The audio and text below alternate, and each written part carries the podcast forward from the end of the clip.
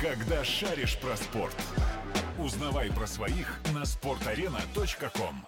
Ломаченко не взял денег с Усика.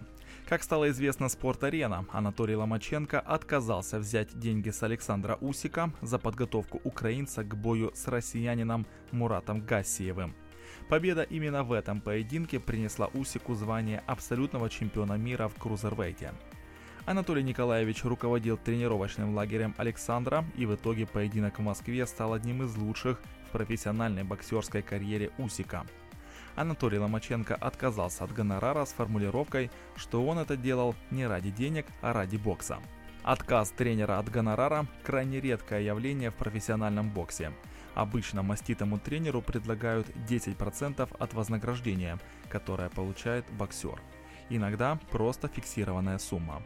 Например, по версии немецких СМИ, Владимир Кличко за подготовку к каждому бою выплачивал своему легендарному наставнику Эммануэлю Стюарду гонорар в размере 200 тысяч долларов.